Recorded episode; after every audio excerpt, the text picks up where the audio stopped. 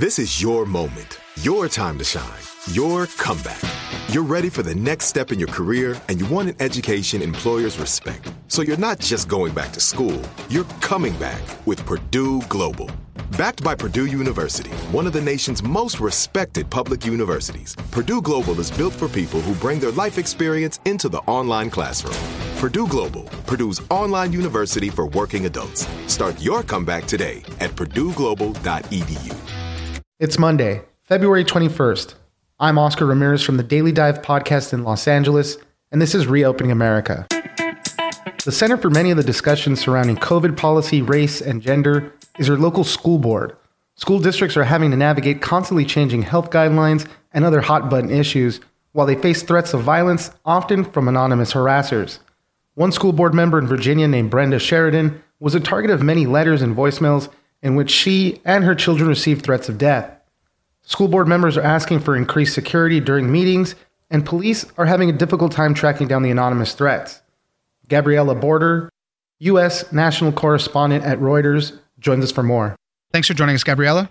Thank you for having me. I want to talk about an interesting story you wrote up about school boards and the threats, death threats, uh, that they're getting over a mix of hot button issues that are going around right now.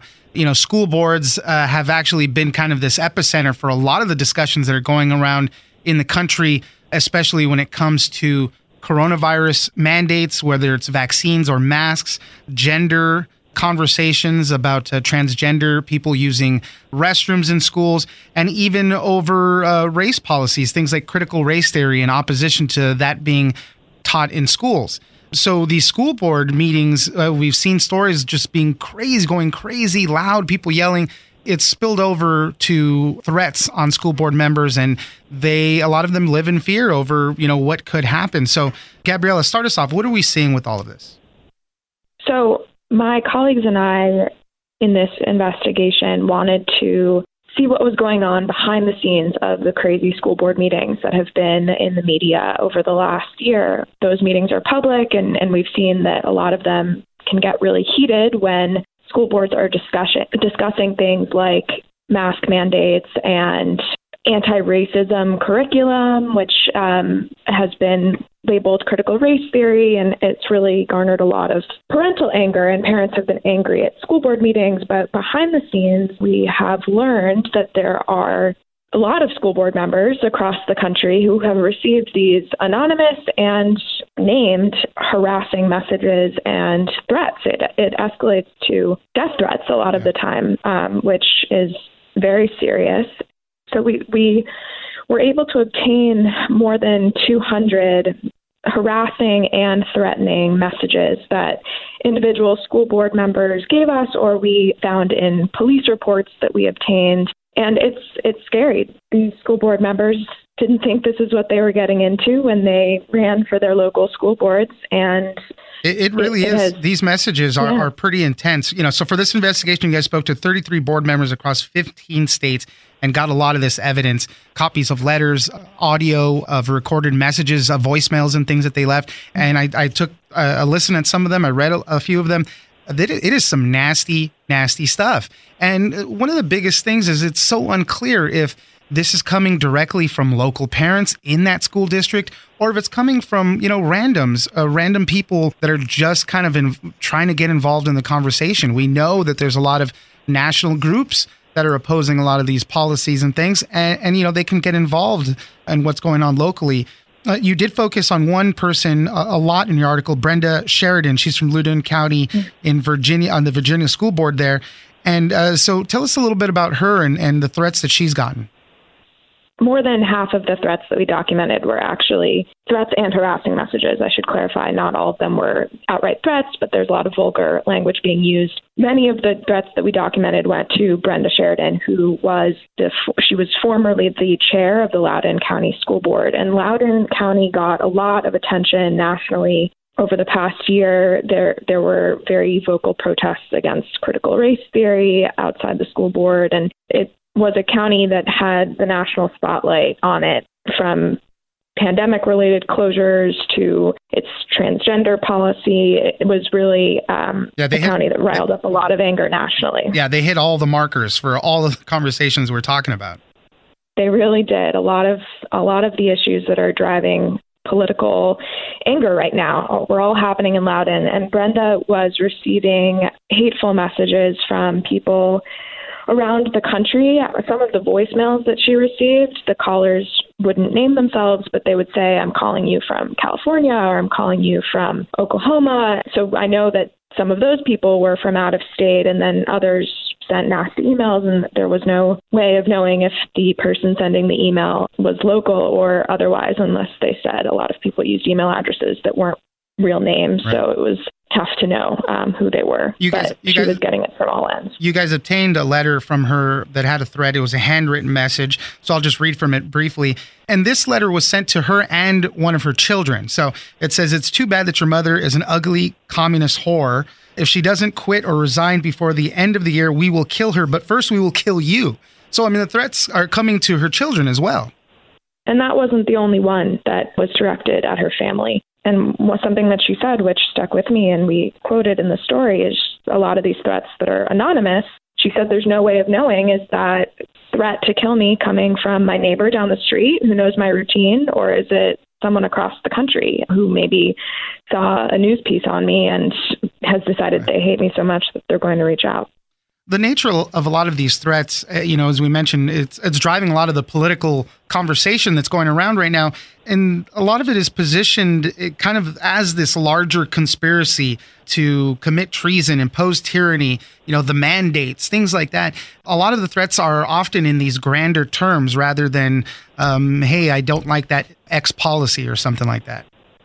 Yeah, I, I think there's a lot of rhetoric out there right now, a lot coming from the political right, a fear that government in all its forms, even people who govern the local school board, are trying to crack down on personal freedoms, or it, which would be in the case of, um, they would say, closing schools or mandating masks in classrooms. Or there's also a very common sentiment that school boards are trying to indoctrinate American children with an anti white, anti American worldview through some of the anti racism initiatives yeah. that school boards have launched in the last year. So I think we're seeing that really blowing up and that's that's what's coming out in a lot of the threats and, and harassment that school board me- members are receiving. And you guys did something really interesting in this investigation. You obtained some of these emails that were sending some of these threats and you wrote back to those email addresses just to see what's up, to see, you know, if they would either yep. talk to you more, identify themselves. You reached out to a, a bunch of them. Six people actually responded. What did they have to say? I got a lot of responses, actually, more than I thought I would. Six people.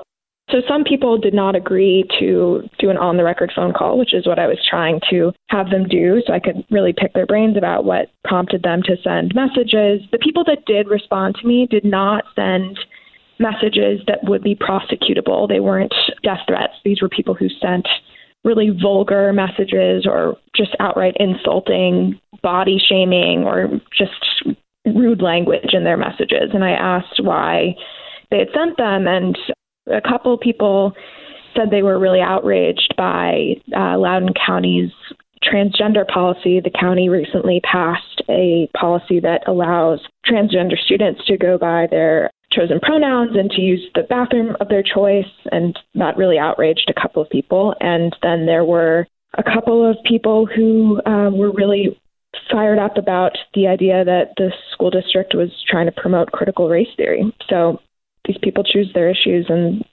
got yeah. very, very angry at them.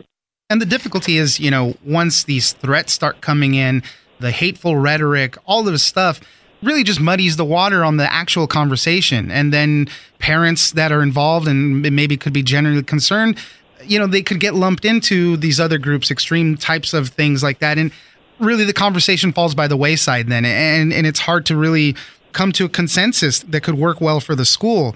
You know, the other trouble with all of this is investigating these anonymous threats. So police have had a hard time mm-hmm. tracking people down. One, or as you mentioned, uh, some things are just not prosecutable. You know, they might not mm-hmm. tip that scale enough.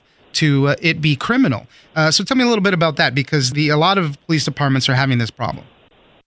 Free speech is protected, and free speech uh, includes pretty nasty insults. In order for a message to be considered criminal and prosecutable, it has to really cross a line and indicate that there is some real danger to the person receiving it. And a lot of these, as rude and as vile as they are, they don't they don't cross that line. And some of the ones that did cross that line came from anonymous senders and from police reports. We were able to see that in many cases, the police did try to look into who sent these messages and they came up with multiple IP addresses or like they came to dead ends as they were trying to figure out who the person was behind this email address or this phone number. So not giving a lot of reassurance to uh, the school board members, and and it's been yeah dead end after dead end on a lot of these. And they're calling for you know more enforcement, help from the FBI to investigate this. I know Attorney General Merrick Garland said that he would devote some federal resources to helping look into some of this stuff, threats at uh, at the school board level. What are we seeing on that front? So the Justice Department has convened a task force to look at threats against elected officials. The Justice Department and the FBI, both agencies, really declined to comment further for this story beyond what they have already said publicly that they are looking at these issues. We did hear from some of the school board members and the local law enforcement agencies that they were in touch with the FBI on a couple of these threats, and they spoke more openly about how the FBI has been involved. But again, we have seen no arrests made for any of the more than 200 threats and harassing messages that we documented. So we know that there hasn't been too much success there. That being said, some of the times these investigations do take a very long time. So the Justice Department might be following some leads, but nothing has come of it yet. Well, I mean, it's definitely an interesting time. Uh, I suggest everybody check out Gabriella and her colleagues' piece on this. There's a lot of examples of some of the threats, audio, as I mentioned earlier, some really nasty stuff, but it's important to be informed about what's kind of going on on the other side of these things. Gabriella Borter, U.S. National Correspondent at Reuters, thank you very much for joining us. Thanks so much. I'm Oscar Ramirez, and this has been Reopening America. Don't forget that for today's big news stories, you can check me out on the Daily Dive podcast every Monday through Friday. So follow us on iHeartRadio or wherever you get your podcast.